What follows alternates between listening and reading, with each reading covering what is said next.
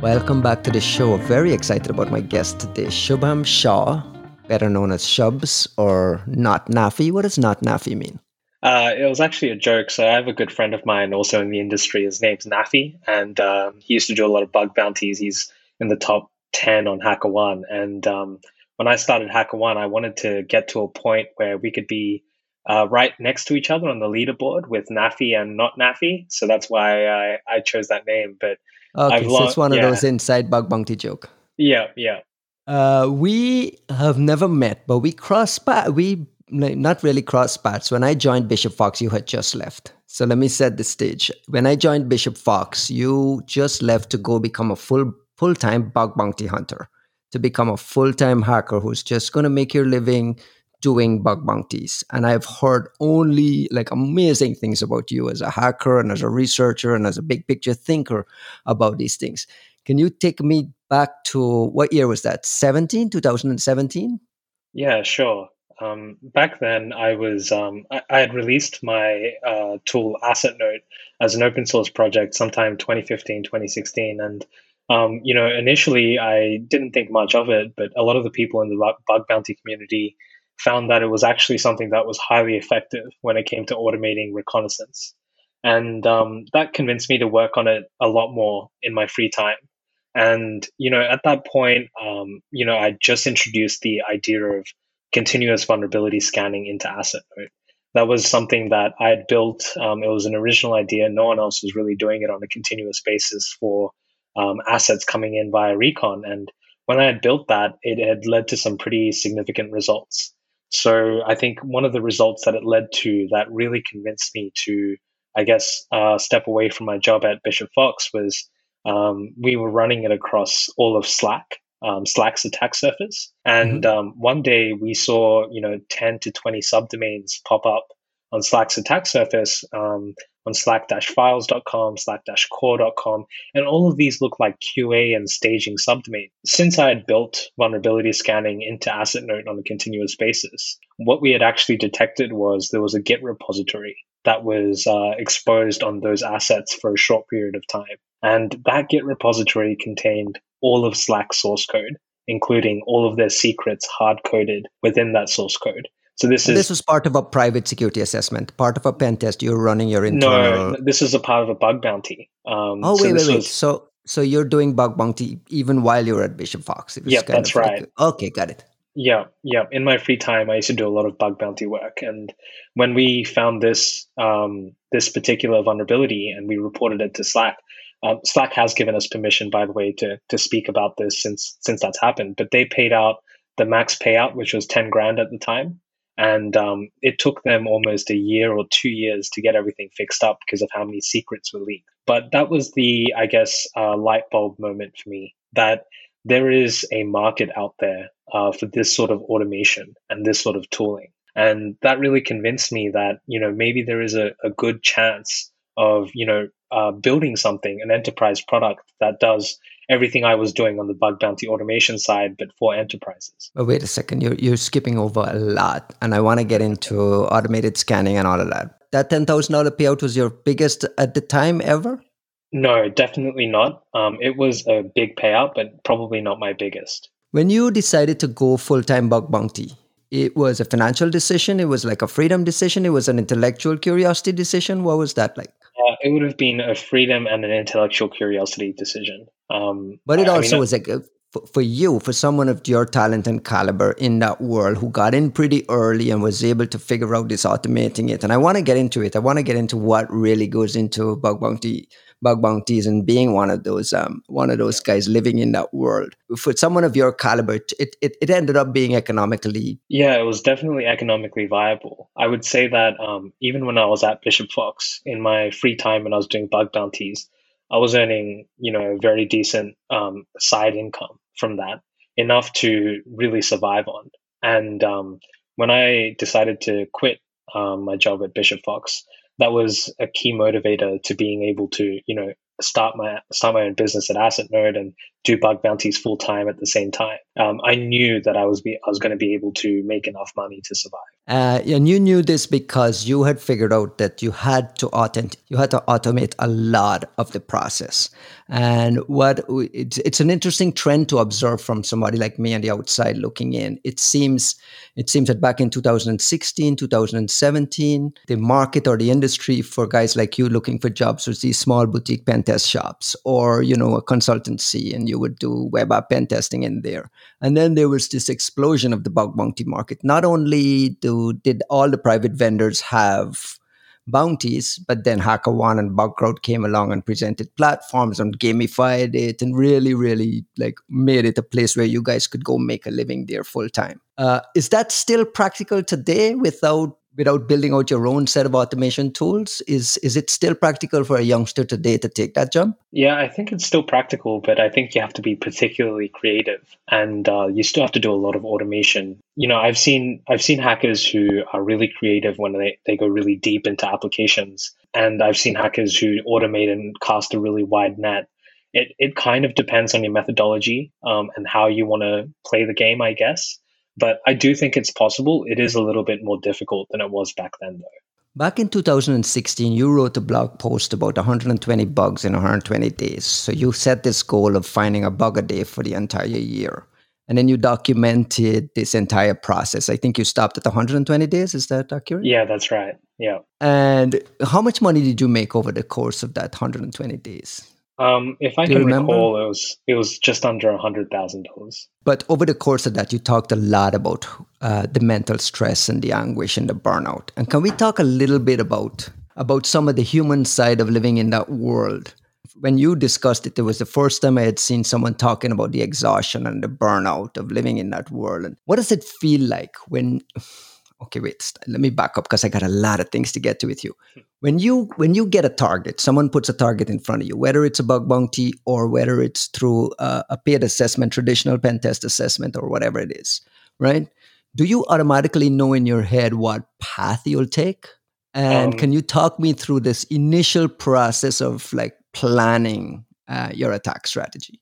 Yeah sure. Um, so i know a lot of people throw around the word recon and they say that recon and you're the master important. of recon. In your world like you are known as the master of recon the guy who's really pushed the envelope around changing the way we think about assets and think about how we look for it and think about word lists and all these like very obscure things. So talk me through that process from the very beginning and why you're the master of recon.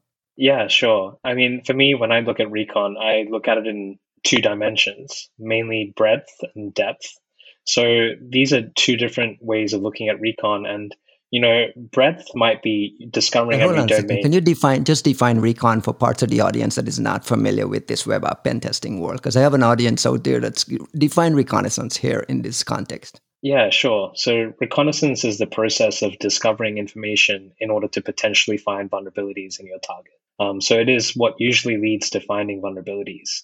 It's the, it's it's the most crucial opening game, right? You have to actually look for targets and look for entry points and look for specific things, and that's why this part of it becomes crucial. Um, so yeah, it, right. Uh, so yeah. talk me through the mindset of like determining how you'll approach attacking something, and is yeah, it different sure. from target to target? Yeah, it does depend on target to target. Mainly depends on you know the organization and how they've set up their infrastructure and what it looks like, but yeah, as I was saying earlier, reconnaissance for me, I look at it in two dimensions, mostly breadth and depth.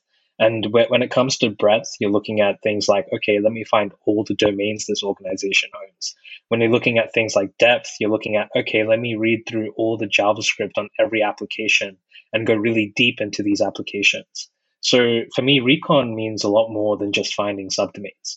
Recon doesn't stop at just finding assets like recon is a bit more to me. Um, and honestly, um, recon goes hand in hand with instinct because the more often you do reconnaissance, the stronger your instinct becomes when it comes to finding gaps and security vulnerabilities in areas because you know that you've seen something like this before. You, you've seen this sort of infrastructure, you've seen this pattern before. And at the end of the day, I feel like hacking can really just be boiled down to pattern identification um, really identifying all of these different patterns across an attack surface and then deep diving into them to find these vulnerabilities.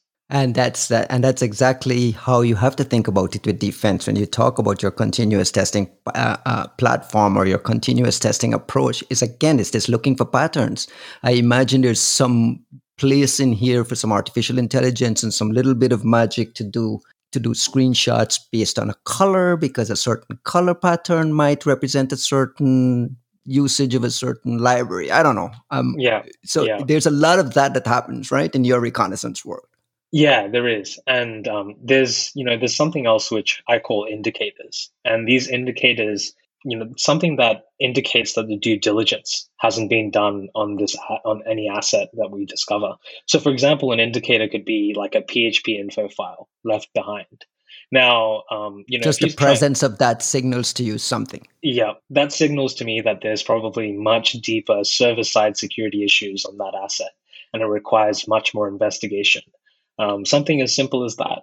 And these indicators, um, there's so many of them. And if you become a master at identifying these indicators, you can spend less time looking at the noise and more time looking at, uh, I guess, finding that needle in the haystack, really. And that goes back to your approach in the bug bounty world because that's a and, and, and we call it a game, but that's a serious, serious competitive game where it's a race. It's a race to the target. It's a race to have a finding and a discovery, and it's a race to report it and get it validated and authenticated and paid and avoiding duplication, avoiding someone finding it before you. That's why we talk about automating all of this across the board. That becomes really, really crucial, right? Yeah, it does. Um, and, you know, bug bounties have really, I guess, sparked automation and innovation, in my opinion. I've been doing web application security for almost 10 years now. And a lot of the innovation that we see um, is usually from the bug bounty space when it comes to web application security. Yeah, I mean, from from the, from 2016, 17, when you first started dabbling in it to now, it's become much, much, much, much harder, right? Yeah, it's definitely become a lot harder. Um, I mean, it's you you just need to really be on top of your game and there's so much to learn just to get started. Um, and then there's also cloud specific attacks that you need to be on top of and techniques that you need to be aware of in order to even be a part of the game that all these people are playing. But the winning game though the winning game is when you can replicate an attack an attack class across targets right? Like that's the, that's where the gold mine is it is identifying attack classes or or attack techniques um, yeah. and logic type bugs that are in, that are very very difficult to fix, very very easy to bypass, and where there are a lot of implementation problems and issues. Right? Yeah, sure. So um, something that was recently patched was uh, AWS's Route 53 hosted zone takeovers. Now, when we talk about techniques that can be applied across any attack surface, large attack surfaces, almost any organization. Any organization that was using AWS, they it's quite likely that they would have set up Route 53 records at some stage. But if they had forgotten to remove the name server records from the subdomains, but they had removed it from Route 53, an attacker could basically take over that subdomain, that whole hosted zone. Now, this was a widespread issue, and this was something that you know, I knew hackers making tens of thousands of dollars consistently by exploiting this issue on attack surfaces of almost any size as long as they were using AWS. You know, this is something that only recently got patched by AWS. So AWS had enough and they had come up with some mitigation techniques such that attackers can no longer do this. But that should paint a picture of these widespread attacks that are and there's possible. a bunch and you have to we have to imagine there's there are dozens of these just sitting around yeah. in people's back pockets just yeah. double and triple dipping everywhere right? Yeah. And um, it goes hand in hand with security research. The only way that we discover these sort of techniques is by spending a lot of time on security research and innovating in this field. Um, so you know at the moment um, everyone has rushed into elastic ip takeovers. That's when um, an elastic ip uh, you've got a subdomain pointing to it, but uh, they no longer own that Elastic IP. Someone else owns it, or it's back in AWS's pool. Now, that's something that the bug bounty market is really rushing into, and we're seeing a lot more automation in that space now. But there's so many of these techniques. You know, there's there's so many widespread techniques that you can use across these bug bounty programs um, that do lead to success. Can you even play without automating any of your tools, or or or unless you're in in in crews and you're working in teams? Um, you really can't make a lot of money and compete with these guys, right? No, no, I, I, I think you can. I, I, I do think can? you can make a lot of money. Yeah, I still think you can. Um, I think that there's a lot of money left on the table if you're not automating stuff. However, um, I do know some really good bug bounty hunters that do very little to no automation and still make a lot of money. Um, I'm not a big fan of the bug bounty world, especially since the VCs came in and the, you know the, the, the entire market became it became driven by hype. But as you you quite rightly say, it's contributed significantly to the improvement of web app security across the board, and it's actually you know created a lot of business opportunities for a lot of folks who couldn't find jobs. It's created so there's been a lot of benefit to the industry as a whole. Uh, and one of the themes I'm, I'm, I'm starting to notice is a lot of what you describe as burnout and a lot of just the hard work and the grind of really making a living there is starting to catch up with folks, and they're now coming back. And they're coming back to defense and getting back into security programs in Silicon Valley or wherever they are, or they're coming back and building companies like yours. And it just makes absolute sense that the kind of automation that you have to do around reconnaissance and just across the board for the work you do to really play in the bug bounty world at scale and at a high level like you do, it just lends itself perfectly to just it's the same exact product for for uh, defensive purposes. And can you talk a little bit about what were some of the big mindset changes that you got out of your playing in this bug bounty world and getting this experience that guided what asset note looks like now versus what you thought you were creating when you left Bishop Fox to create it? I think there's a couple of things that really kind of made asset note what it is today and lessons I've taken from bug bounties, particularly. One of the biggest ones is probably signal.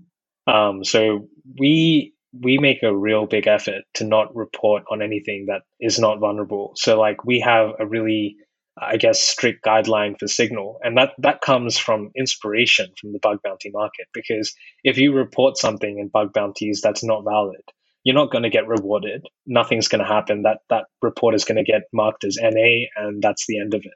Um, these customers don't care about um, informational findings as your traditional legacy web application security scanners might bring up whether it be SSL cipher issues or other really low level information informational issues, um, if these companies aren't paying for it in a bug bounty, they don't really care about these vulnerabilities. So, so you have to demonstrate of, impact, right? Like you have yeah, to actually demonstrate impact. That's right. That's right. And um, that's one thing that we've um, been really successful at at AssetNote is we demonstrate impact for every vulnerability we find by providing a full HTTP request and response for the full exploit chain for any vulnerability. So you're not flagging and reporting low hanging fruit. However, uh, however, however, as you've written and, and, and a lot of your peers have written, it's these very obscure low level, not low level, but very obscure uh, low hanging fruit that sometimes is the, the initial entry point or the pivot point that allows you some sort of persistence within uh, a yeah. certain breach, right? We still do report low hanging fruit for sure. Um, and as long as we can demonstrate the impact uh, for that low hanging fruit. But um, yeah, I mean, low hanging fruit, um, we're seeing less and less of that these days in bug bounty programs. Yeah, but you still have these obscure design things. I mean, there was one just recently you blogged about uh, H2C smuggling yeah. Uh, this Jake Miller research around how you can get HTTP2 over clear text by downgrading and doing some like magic so you can snoop things, uh, sneak things past, right? Like that's just such like a, a, didn't even make headlines in our in like mainstream headlines. It made headlines in your world as one of the most novel attack techniques uh, in among pen testers and in that inside baseball world. And I, I didn't see a headline anywhere else. But that's such a significant thing do you find that a lot of even in a lot of the very mature security programs a lot of this stuff gets forgotten? And can you spend a little time just explaining what h2c smuggling what his discovery was and how you guys took it to another level? I mean i even think that a lot of people in the bug bounty world slept on this excellent research. When when i first saw this research i was uh, taken aback by it and i really thought um, this is going to be a widespread issue that we're going to be seeing uh, on attack surfaces for a long period of time. This is something that can be automated and can prove impact. fairly, you know, significantly for all these programs on bug bounty programs and even all our customers at Asset AssetNote. So it was so it was fill a in huge, the audience on what it was. Yeah, sure. So H2C smuggling is when you can uh, smuggle HTTP requests through the H2C protocol in HTTP 2. Um, so if there are routes that are being protected by a reverse proxy, uh, it might be possible to access those routes uh, through H2C smuggling, even if there are protections to protect these routes from being accessed. And you know, when we when we saw that research, we uh, by the way, shout out to Jake Miller who yeah. uh, w- w- did, uh, wrote that report and you know was widely credited and and celebrated for that work. Yeah, and he also released an excellent tool called H2C Smuggler, and uh, that tool is really effective. And we we we looked at that research and we were like, okay, this is amazing. We we want to prove the concept on cloud providers. So we we looked at you know Azure, GCP, AWS, and we went through all of them and we we ultimately found that this was a fundamental issue that cloud providers hadn't protected against either.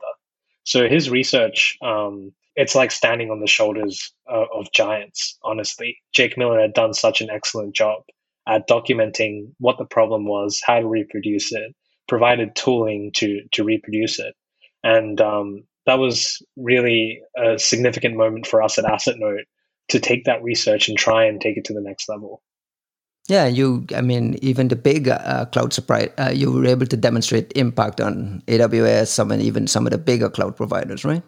Yeah, the best one was Azure. So Azure had a WAF which um, could be bypassed using H2C smuggling. That WAF was basically rendered useless uh, as soon as the H2C smuggling technique was applied uh, on assets using that WAF. You mentioned this as standing on its shoulders of giants. What's been well, two things. What's been your favorite um, what's been your own personal favorite discovery of yours, and what's been? Can, can you talk about one of a peer of yours that stands out as like the most groundbreaking bit of research you've seen? Yeah, I mean, for me, uh, one of the one of the best discoveries that I'd ever found um, was actually a duplicate um, in bug bounty in the bug bounty world. But there was a large gaming company, and this gaming company um, had a client that would run on any operating system. And I had walked away from web application security for a little while to see if I could find vulnerabilities in these uh, clients. And basically, I found a remote command execution vulnerability which would trigger as soon as you visit a web page and had that client open. Now, we're talking about probably the biggest game in the world. And unfortunately, I can't say what company that is, but right. um, we're talking about hundreds and millions of users um, I submitted this uh, to their program, and I, I, I got a dupe with a really good friend of mine who had found it a week before I had. But it still sticks out to me as one of the more significant vulnerabilities I've found because of the impact it had on on so many people. Um, How often are these kinds of dupes popping up?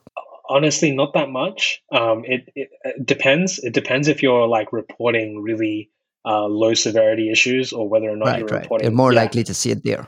Yeah, more likely to see it if you're reporting low severity issues, that's for sure. And uh, impressive research you've seen from someone else? Has to be around timing attacks. So I'm a huge fan of timing attacks. I think that there's a lot of uh, additional work that could be done in that area.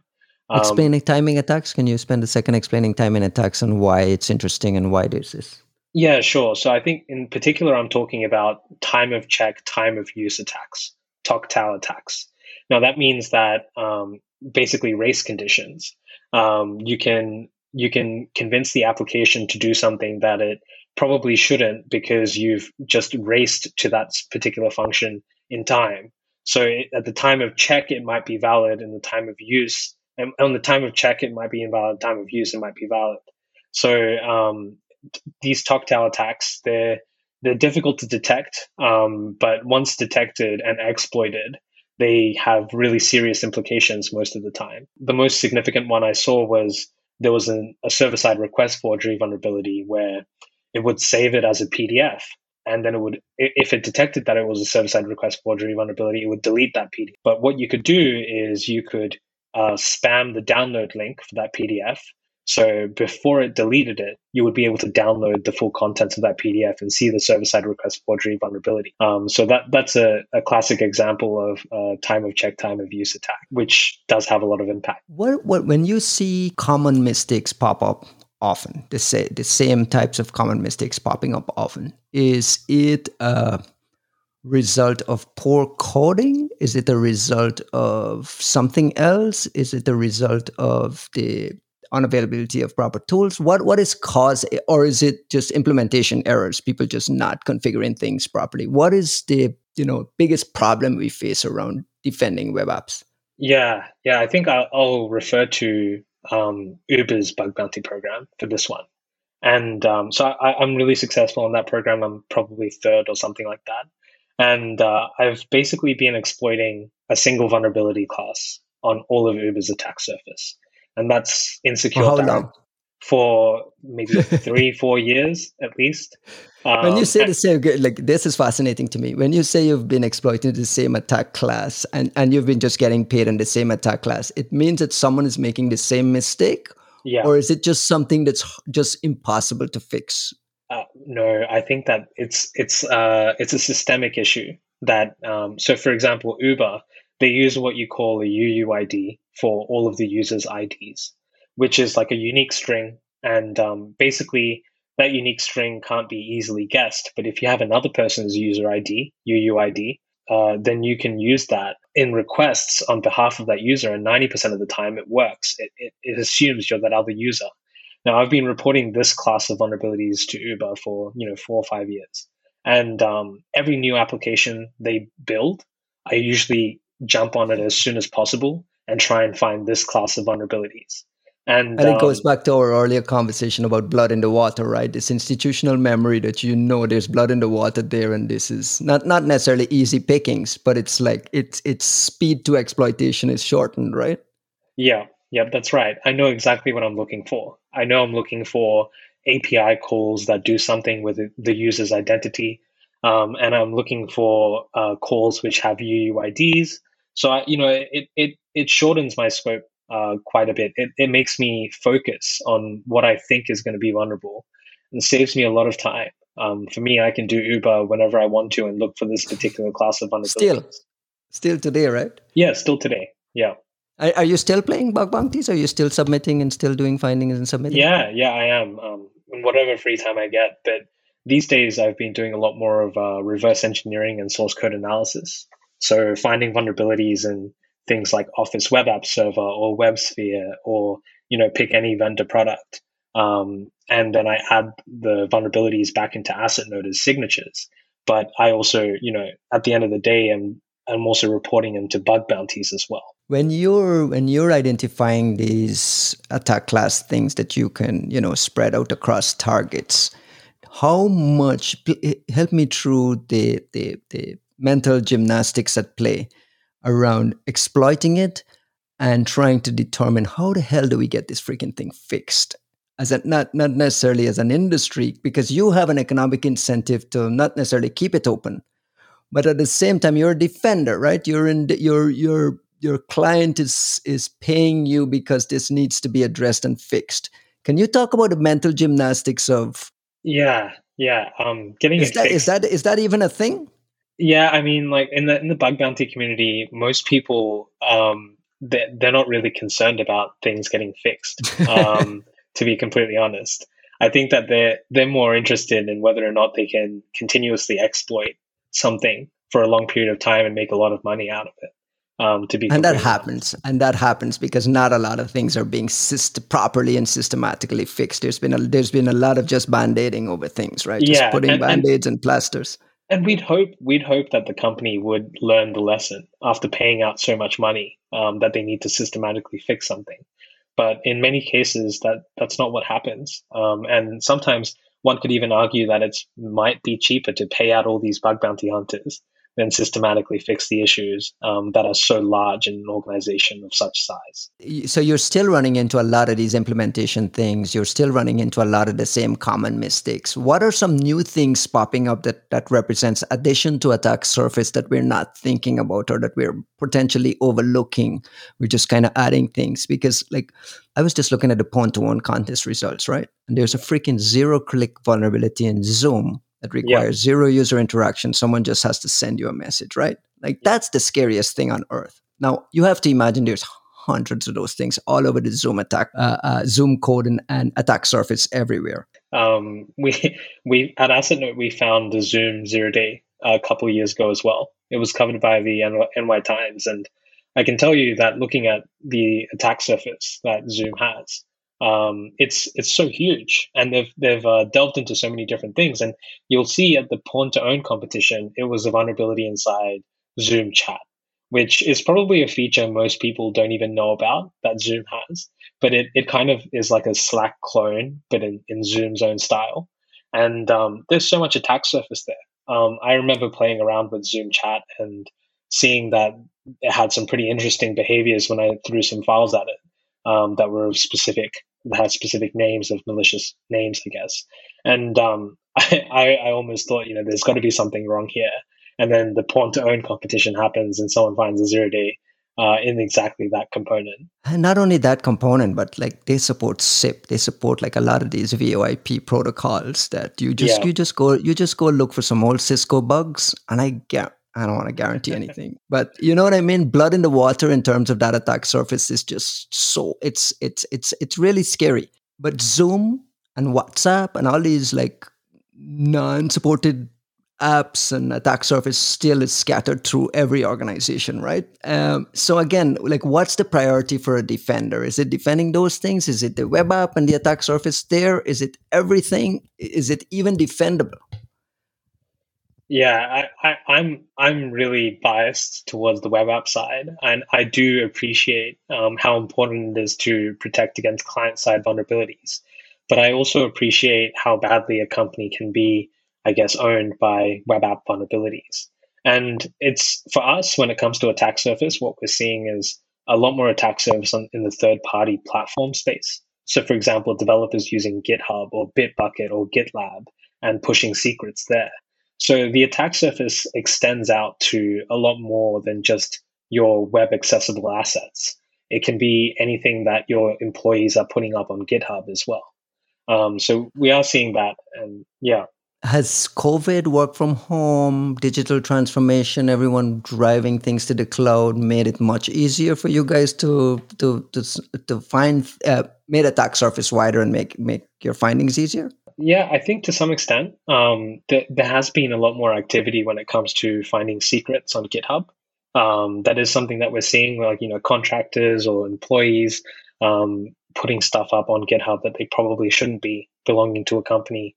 Um, usually secrets that lead to some level of privileged access. Um, so th- there has been a little bit more of that. I think as people start working from home, they become a bit more, I guess, uh, flexible with what they do and um, a bit more relaxed about uh, some of these security uh, concerns that may not may not happen if they were working at the company in the office. They might just be a bit more relaxed. I think. How bad are things? I mean, every day, every every every day, I fire up Google and I look at my feed reader, and there's a new ransomware infection. There's a new big massive breach. There's an APT attack here. There's a supply supply chain attack here. They're everywhere. And during this conversation, you said to me, web app attack, web app security is becoming it's better, much better. It's becoming stronger. It it seems like we're having two conversations where. Uh, uh, uh, bug bounties and all this big drive around web app testing has really, really improved things. But things still suck. Like it's like every organization is royally owned or can be royally owned pretty easily. Like, what is really going on? Yeah, uh, uh, the the thing is, um, I is there a say, target? Is there a target that you feel can be put in front of you and you can't get into? Be honest. Like um, I'm not, not not out of arrogance, but like as, as a reality check about how attack surface is and how really uh, easy it is to automate, automate a lot of these things. I do think there are a lot of hard targets, um, and I, I, wouldn't say that I wouldn't be able to get into them. I would just say that it would take me a long, long amount of time. Um, it's really the time taken um, to break into something. Like if someone put, uh, you've been seeing all these insane bugs in Microsoft Exchange over the last couple of uh, weeks and days. months, um, days. Yeah, and these bugs, um, they are pretty phenomenal. Um, they're, they're, exploit chains that have required a lot of reverse engineering, a lot of source code analysis, and um, you know, if you put Microsoft Exchange in front of me, uh, I'm sure I could find uh, security vulnerabilities, but it, it probably would take me a lot longer than the people who have been working on it at Pwn2Own have been able to find these in. So I'm in, I am in no ways a master um, when it comes to breaking into certain things, but I, I do think that there is still vulnerabilities in almost any vendor product out there. Right, but it it might it might not be uh, you personally may not be the master, but a well resourced team or a well resourced yeah. adversary will will eventually break into everything given enough time. If that's how you're modeling it, then I would say we're pretty screwed. Let's talk a little bit about building a company. Uh, what's harder, ha- hacking or actually setting up HR structure and payroll and all the drama and BS that goes into running a company? Yeah, it's been it's been pretty pretty rewarding and pretty humbling to be honest. Um, you know, I, would never managed people before, and now we have a, a pretty uh, large team here at AssetNote that uh, I have to manage day to day, and the technology of everything we do, I have to manage as well. It's interesting because I find myself applying all of the same hacker mindset that I've kind of uh, obtained over the last couple of years when it comes to engineering problems, when it comes to management, when it comes to everything in the company and how we think about problems and moving forward. So, in many ways, this hacker mindset that you develop by just being a good hacker and trying your best, um, you can apply uh, to other concepts in life, like running your own company. And that's that's basically all I've been doing for the last couple of years. And um, so far, so good. You know, we're still we're still running. We haven't gone broke or anything. so no um, VC funding either. I mean, you made yeah. a deliberate decision. I I have to imagine you've had VCs knocking on your door. If you say asset management a little too loudly, a VC will throw money at you. It doesn't matter yeah. who you are. You've built a successful product. You have a pedigree in this industry. I have to imagine there've been some knocks on your door, but you've decided to bootstrap it. Can you yeah. talk a little bit about why you've decided to do that, and what are what are the pros and cons of this? Yeah, sure. Um, yeah, bootstrapping it was a really, really a phil- philosophical decision that both my co-founder and I made when we started the company. We wanted full control of the direction of the company. We didn't want to have uh, certain people telling us that we needed to hire a certain headcount by a certain date. We didn't want uh, the Why? Why don't you want that? Isn't that success? No, what we consider success is probably not the same thing as uh, hiring a certain headcount by a certain date because we want to hire the best of the best. And uh, when you have to hit quotas for hiring, uh, you have to compromise a little bit on that. And that's not something that we were willing to do. That was something that we, we wanted to grow naturally. And we thought that if we hired the best people, we could grow and support a large number of customers even if we didn't have a team of 40, 50, 100. And that's so far proven very true. Um, I think each person that works at AssetNote could be equivalent of many more people working here, but they, they do the job of many people. And um, they're, they're all, I guess, outsized for the, you know, for, for being a single person working at our, our company. They're doing so much, but they're handling it and they're loving it. They, they enjoy working here. They, think that it's challenging. They get to do security research. And that's another thing, right? Like um, we have a heavy focus on security research. And that's something that we think we've been able to bring to the company because we have complete control over the direction of what this company takes and what it does and that's a big talent talent uh, retention in addition to attracting people into your organization. This res- heavy research focus.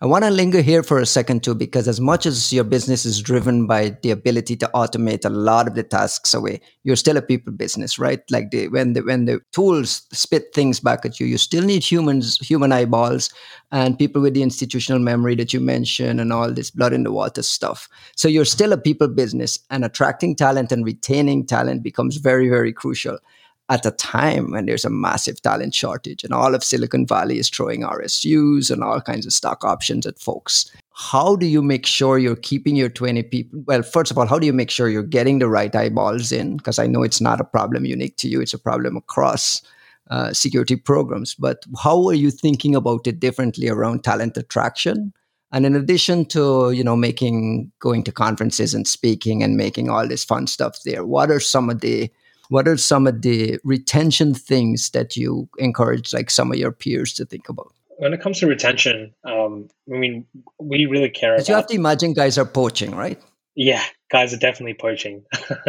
um, and the reason why most of our employees have stayed at AssetNote instead of going for these companies that have been trying to poach them is because they're, they're working, they're getting to work on a cutting edge technology that uh, that is just not something that most uh, companies get to offer, and also get to work on the research element. But one thing I want to kind of draw it back to is uh, a little bit about the landscape in Australia.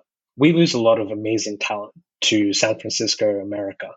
But we also have a lot of people in Australia, amazing talent in Australia, that wants to stay in Australia and they don't want to move to the United States. However, for the longest of times, there hasn't been a security product company that they could work for. It would usually be a security consultancy, a boutique, or something like that. And like Azimuth you know, or some, there's just a handful of them. I can name yeah, them on one hand, right? Yeah, that's right. And um, ever since I was a teenager, um, one of my dreams was to be able to build a company that would let you work on cutting edge security research without having to do consulting, without having to be, you know, someone who's always spread for time. And um, that was one of my dreams before starting AssetNote. And being able to start this company and being able to facilitate that for the employees that we have has been a, a really humbling experience in my in my opinion. And um, I think the the employees that we have at AssetNote feel the same way because they've been able to work on tools that they released open source to the community. They've been able to work on research that gets built into the product. And at the end of the day, all of the research that they're doing has a really big impact on all of our customers and all of the results that we put out with our platform. So that's that's been really rewarding for everyone working on this so far. I sense a real uh, pride in building an Australian company as well, and kind of breaking through and being that company that, that being that guy who can actually, you know, create uh, opportunity and jobs and, and and be a mentor for a lot of folks there. Is that fair? Yeah, that's fair. And I, I wish there was a company like this when I was a teenager. I wish that I could have joined a company like this um, when I was younger, but I had to go through security consultancies, and, and that wasn't a bad thing. I learned a lot of things working at security consultancies, but um, there was the work life balance was something that was very difficult to maintain um, when I was at any any security consultancy. Just going back to the people thing about attracting and retaining talent, do you encourage for do you encourage kids to do the OSCP and do the certification, go the certification route, or do you tell them to forget about the certification, just go get your hands dirty? Or uh, like how, how would you how would you advise kids? I'm a big fan of the OSCP. I think it does build a lot of fundamentals. Um, it's hard so to. Yeah, it is. It is hard. Um, but I, I failed the first time I did the OSCP. So if that makes anyone feel any better, and the second attempt uh, was when I passed. And you encourage uh, it. You yeah, encourage, I encourage it. I encourage it because it, it builds a lot of fundamentals and it rounds out your skills. You might be really good at one specific area, but uh, when you do the OSCP, you have to be good at multiple areas when it comes to offensive security. And it's practical and it's something that where it skills transfer. Yeah, yeah, I, I, it's very practical, and the skills do remain. Like even uh, it's probably been six, seven years since I've done my OSCP, but I still remember a lot of the lessons that I learned um, while doing the certification. Do you require it for hiring? No, we, we currently don't require it, um, but you know it, it's a huge plus. Do you require a university degree? No, we, we don't require a university degree. In fact, a lot of our employees have no university degree. Do you think that those requirements for certifications and university degree is a is a deterrent to real talent that may not have gone to school. You just said it, right? Yeah, absolutely. It's a deterrent. Um, I don't believe in hiring people only if they have a university degree and a certification. I, I wholeheartedly am against that. I think that some of the best talent don't have certifications and university degrees. Um, so I think you're missing out on some pretty amazing talent if you discard them immediately like that. At the same time, there's nothing wrong with certifications and university degrees, and the kids yeah. should stay in school. yeah. Uh, we talked about the decision to bootstrap and stay happy and not have these really strong these goals that, that affect your ability to hire and have strong people in place. On the flip side of that, we ha- I just saw an amazing thread by Andrew Wilkinson talking about as how Asana came along and his inability to kind of you know at, at a strategic business level I think he ended up claiming he lost $10 million by doing something stupid, just sitting around watching a competitor get super funded, go on a rocket train, and things fall apart. Is there a worry there? Yeah, I've seen that and I've thought about it a lot. But on the flip side, there are also articles like Haroon Meer bootstrapping his company for to 11 million ARR. And there are articles that I've read recently uh, on Forbes about uh, a company called Cloudinary, uh, which bootstrapped themselves to almost a billion dollars. And um, you know, we we can look at these markets and we can see, you know, Asana um, and uh, Flow, which was the company that Andrew Wilkinson was working on. Um, you know, I, have heard uh, a lot of things about them, and you know, I, I, don't think that there was the level of innovation in that space when it comes to project management and uh, th- that sort of stuff. I don't think there was something particularly innovative about Flow that made it better than Asana. Um, but Asana did have a lot more money to do marketing and to really beat them in that industry. And that's why I think Asana ultimately won. Um, however, like when we look at the, the space of attack surface management, um, a lot of what we're seeing and a lot of the reason that we will win deals is because of our innovation that we've built into our product. Uh, that research that we we've been talking about in this podcast that has converted into real security vulnerabilities of high impact, high signal, and um, to replicate that, um, that's like replicating all of the research we've done.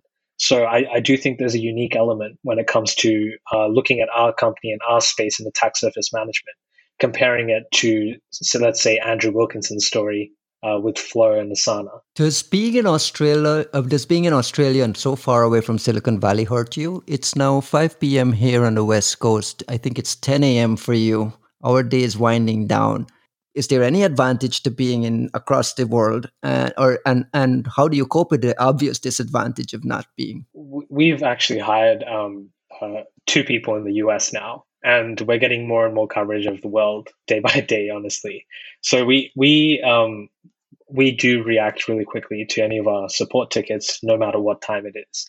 That's probably one thing that is really important and uh, has no bounds in, in, as to what time zone you're in. These support tickets will come in any time of the day. So that's been a little bit of a disadvantage being in Australia and getting support tickets from the US. But for the most part, I would say that we're getting better at that because we're hiring people in the West Coast, we're hiring people in the US that are being able to take on some of these responsibilities. We we truly believe we're a global company. We want to be a global company, and um, we'll we'll hire talent anywhere they are in the world as long as they're the right fit. So for us, you know, like being in Australia, it's been insane because a lot of people have come to us and said, you know, how do you have all these customers all around the world? Like, uh, you're just some small company in Australia, but you know, it's it's not the case. We we haven't actually had any issues in procurement. We haven't had any issues in interfacing with all of these large companies around the world. Um, and it's been really amazing to be, I guess, a global company from day one. And you guys are profitable, right? Yeah, we're profitable. Which is not um, not something that a lot of startups can say at any level.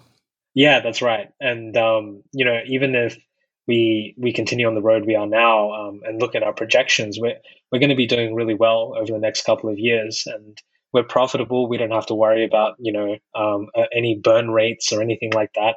Um, we don't necessarily need any VC money, so we're not really concerned about that at this stage. Um, and we're, we're investing back into our people, back into research, back into security, uh, the security community. The success of your business or, or your category as a whole depends on continuous innovation around putting more of the work into tools. Because for the security program, I mean, I've been looking at a lot of uh, the work from Collin Greene, product security at Facebook, who writes uh, incredibly concise pieces on this whole shift left and moving bugs all the way left where they're probably discovered by your tools. I mean, that's the big priority for them is to make sure that bugs are doesn't pass this this threshold where it becomes dangerous, right? Do you do you envision it we get to a time where it balances to a place where we can just throw tools at things and get that to handle everything or we're always going to be dependent on people? Uh, i think there's still going to be a dependence on people. I mean there's only so much you can automate. We have to be a little bit sensible when we think about automation. Um, you know we, we don't use anything like artificial intelligence at AssetNote we, we don't think that that is the right way of looking at it. But we do use a lot of pragmatic thinking and a lot of, uh, I guess, having the hacker mindset when it comes to automation. There is a certain boundary when it comes to automation. And that is something that we uh, were very well aware of um, as, as far as the limitations go for where, where automation can get us to. Um, we don't believe that AI is necessarily the solution. It may be the solution in some certain cases, but for the for the wide picture, the larger picture, we don't think AI is going to come in and solve all the problems we have with automation. We still think. But there's that, a role for AI even in your world, even in your asset, like even in some of yeah. the content discovery things that we were talking about earlier, and some of the what do you call it, filtering things by you know even color coding and filtering things. There's a role for some of AI and some machine learning there, though. There is. Um, th- there is a role for things like that, but um, it is quite expensive, and it might not actually lead to the results that you're looking for at the end of the day. Um, I have looked at tooling that does use artificial intelligence to classify screenshots, and in my opinion, it's just not quite there yet. Um, even though there's been a lot of time invested in in making that work, and in my opinion, um, it's uh, teaching instinct to artificial intelligence is a really difficult thing to do. Yeah, and instinct is is like you mentioned, instinct is a big key crucial part to get to the real fun findings, right? A lot yeah. of it is instinct. Yeah. We're running out of time, so I let you out of here with last question. What, in addition to asset discovery, asset management, your category, innovation there, what are some things you're seeing that's happening that's giving you a sense of optimism around innovation? Um, I, I, you know, there's been innovation on the the endpoint security side of things for the last ten years. That that's making me a bit more. It's comforting me a little bit. Yeah. Beyond that, it's hard to hard to pinpoint down an exact technology or something that has really changed the game. Um, but I would I would probably say for me, um, we're seeing framework wide mitigations. So we're seeing frameworks like Ruby on Rails, we're seeing frameworks like Django, we're seeing frameworks like that becoming much more mature today to the point that uh, vulnerabilities are becoming more difficult to discover. Even WordPress core, not WordPress plugins, but the core WordPress has become a lot more secure uh, to the point where you're not going to be able to find a vulnerability in WordPress core um, these days. So that's that's making me did feel a little bit. Did you see Zerodium pricing for WordPress vulnerability from this week? I did. Yeah, they Does just. that surprise uh, you? Is that PR? Uh, is that marketing? Is that Chaouki doing marketing PR, or is that real? No, I, I think that's real because um, finding a vulnerability in WordPress core is not trivial. Um, and, and, that's I, and why why is that they have made significant investments in certain specific things? Yeah, if you take a look at the vulnerabilities found in the core WordPress uh, code base over the last five years, there's actually very few that actually had a critical impact. You know, th- the the core code base, in my opinion, has actually done a pretty good job at uh, fixing security issues over the last five years. Interesting. Thank you so much, Shubs. Come back on the podcast again when you have uh, some big news or some new announcement of research. I'd love to continue the conversation. I think we can do this for another hour easily. Great talking to you today. Thank you very much, man.